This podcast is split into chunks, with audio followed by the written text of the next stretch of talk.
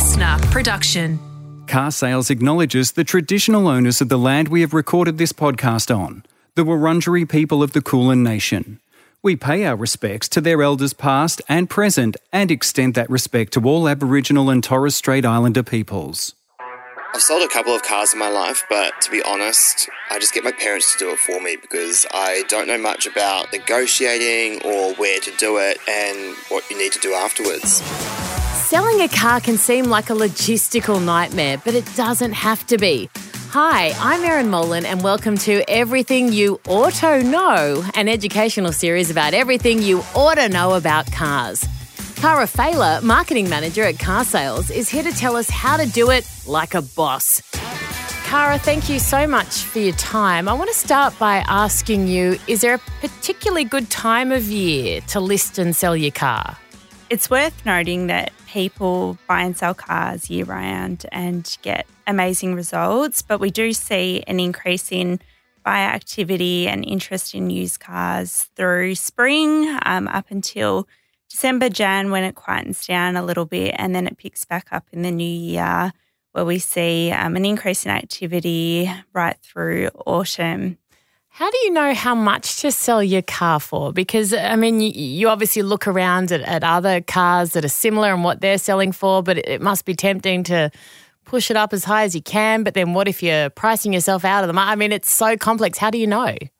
Pricing is so important because it's one of those factors that will largely dictate the level of interest that you get in your listing. And we know that buyers are really switched on.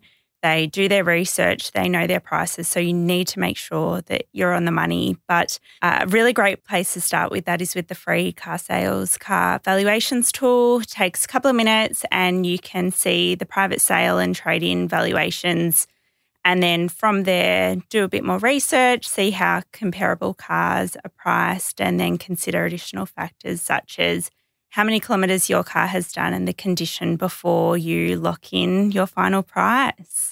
I'm assuming it's not like when there's an auction at an apartment or a house and they put it fairly low and real estate agents say they do that to get everyone in and interested, and then when you get there it's like, okay, let's start with double. Yeah. That's not going to work with a car, is it? No, and it's not worth it because then, you know, we know buyers like to negotiate as well. So you want to make sure your car is around that market value so you've got that room to move and you're not selling your car too short.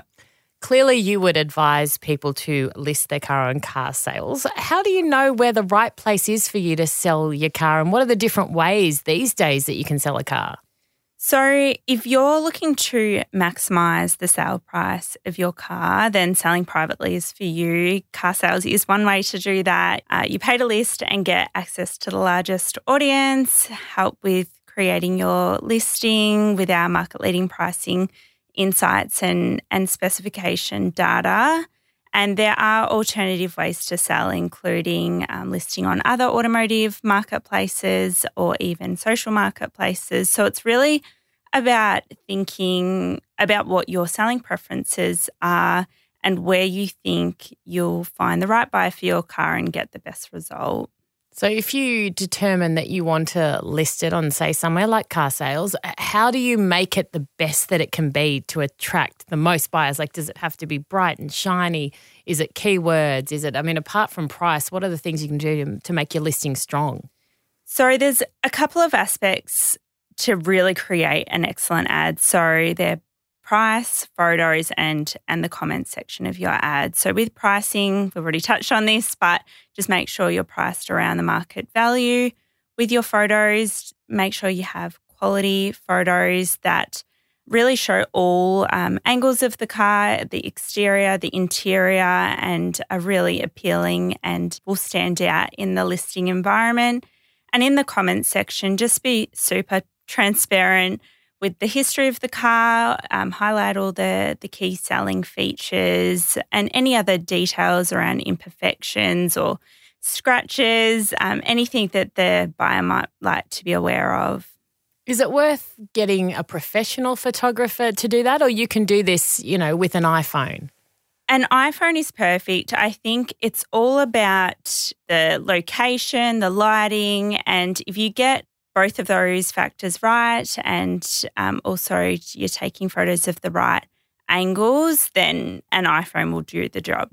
How else can you sell it if online's not for you? What are the other ways? Yeah, so we're so lucky because there's lots of options at our fingertips. Car Sales Instant Offer is a great way to sell. If you're looking for that quick and hassle-free experience, pop in a couple of details online, and as long as your car meets the buying criteria, you, in most cases, will see an instant offer on the spot, and you have 7 days to decide as to whether or not you'd like to accept it. Another common option is a dealer trade-in. You can trade your car into a dealership as part of one transaction with a new car that you might have purchased, or you can reach out to a local dealer and see if they're interested in quoting and buying it directly. And another option is also selling with an auction house who will manage the selling process for you. This is something that's really common with both classic and prestige vehicles. How do you deal with potential buyers? A lot of people are a bit shy. They're not good in that space. What are some tips you can give them? I think my first tip would have to be transparency. So just being open and honest with the history of the car, and any details that the buyer should be made aware of. And you can really start that from your listing and making sure all of that information is really clear, so you're not thrown any curveballs on the day that you have to manage.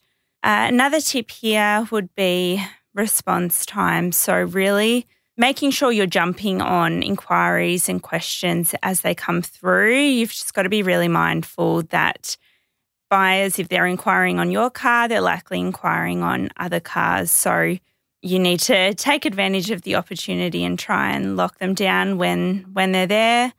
And lastly, just preparing for negotiations. So we know there are buyers that like to negotiate. So with the price setting, make sure you've got a little bit of room to move. And before you enter any negotiations, know what your walkaway price is beforehand.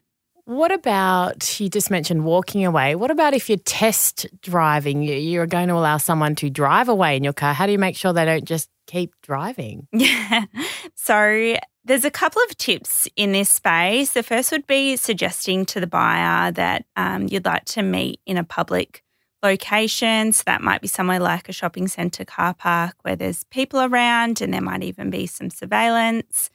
The next would be just to check their ID before you hand over your keys, maybe see if they're comfortable with you taking a photo of their driver's licence. And you can also hold on to their own car keys as they take your car for a test drive.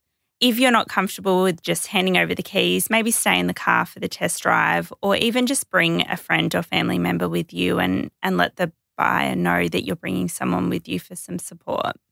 So say that all goes really well and you agree to sell your car to this person.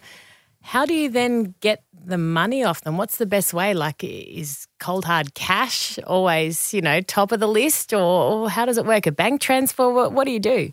So the method in which you take a deposit or payment is really something that needs to be agreed between seller and the buyer, but commonly we see sellers accepting payment in the form of a bank transfer, bank check, through an online payment platform such as PayPal, or even in part or full cash. So there's lots of options, and when you are accepting payment, just make sure that you do check with your financial institution that the payment has been made and it has cleared before you hand over the keys. Yeah, particularly in this day and age and with so many scams around, you just watch the news for a minute and you see what's happened with a lot of big companies. You've really got to check that, don't you? What about once you've done that, you've checked the money's there, what legally do you have to do from a kind of transferring of ownership papers, logistically? What's next? So the onus is on you as a seller to take the lead in the transfer process. Don't just rely on the buyer to do that for you. But firstly, make sure that you've received payment and it's all checked out. And then the process will vary depending on where you're located. But in most cases, you should be able to complete the car transfer documents either online or collect and fill out a hard copy. And this will just cover details such as the sale details, your details, the details of the new buyer and information from their driver's license. And you'll be able to lodge that documentation with your registration authority. And then, yeah, once the transfer is all done, you can call your car insurer and any other accounts linked to your car, such as your road toll account, just to let them know that you no longer own the car and, you'd like to cancel your account. Yeah, that's the stuff I always forget. The toll would get me every single time. That's brilliant, Kara. Thank you so, so very much for all of your insights. Oh, thanks for having me. A lot goes into selling and buying a car, but thankfully there's platforms out there that make the whole process so much easier. Platforms like the one who made this whole podcast possible, Car Sales. This might be the last episode of the podcast. I know, I'm sad too. But you can go back and listen to all the other episodes again at any time and give it to your family and friends. It's so important. Thanks so much for coming along for the ride with me. I hope you learnt just as much as I did. Take care. This podcast is a Listener production, hosted by me, Erin Molan, and made in partnership with Car Sales. Executive producer is Todd Stevens, producer is Kelsey Menzies, and audio by Kelly Fulston.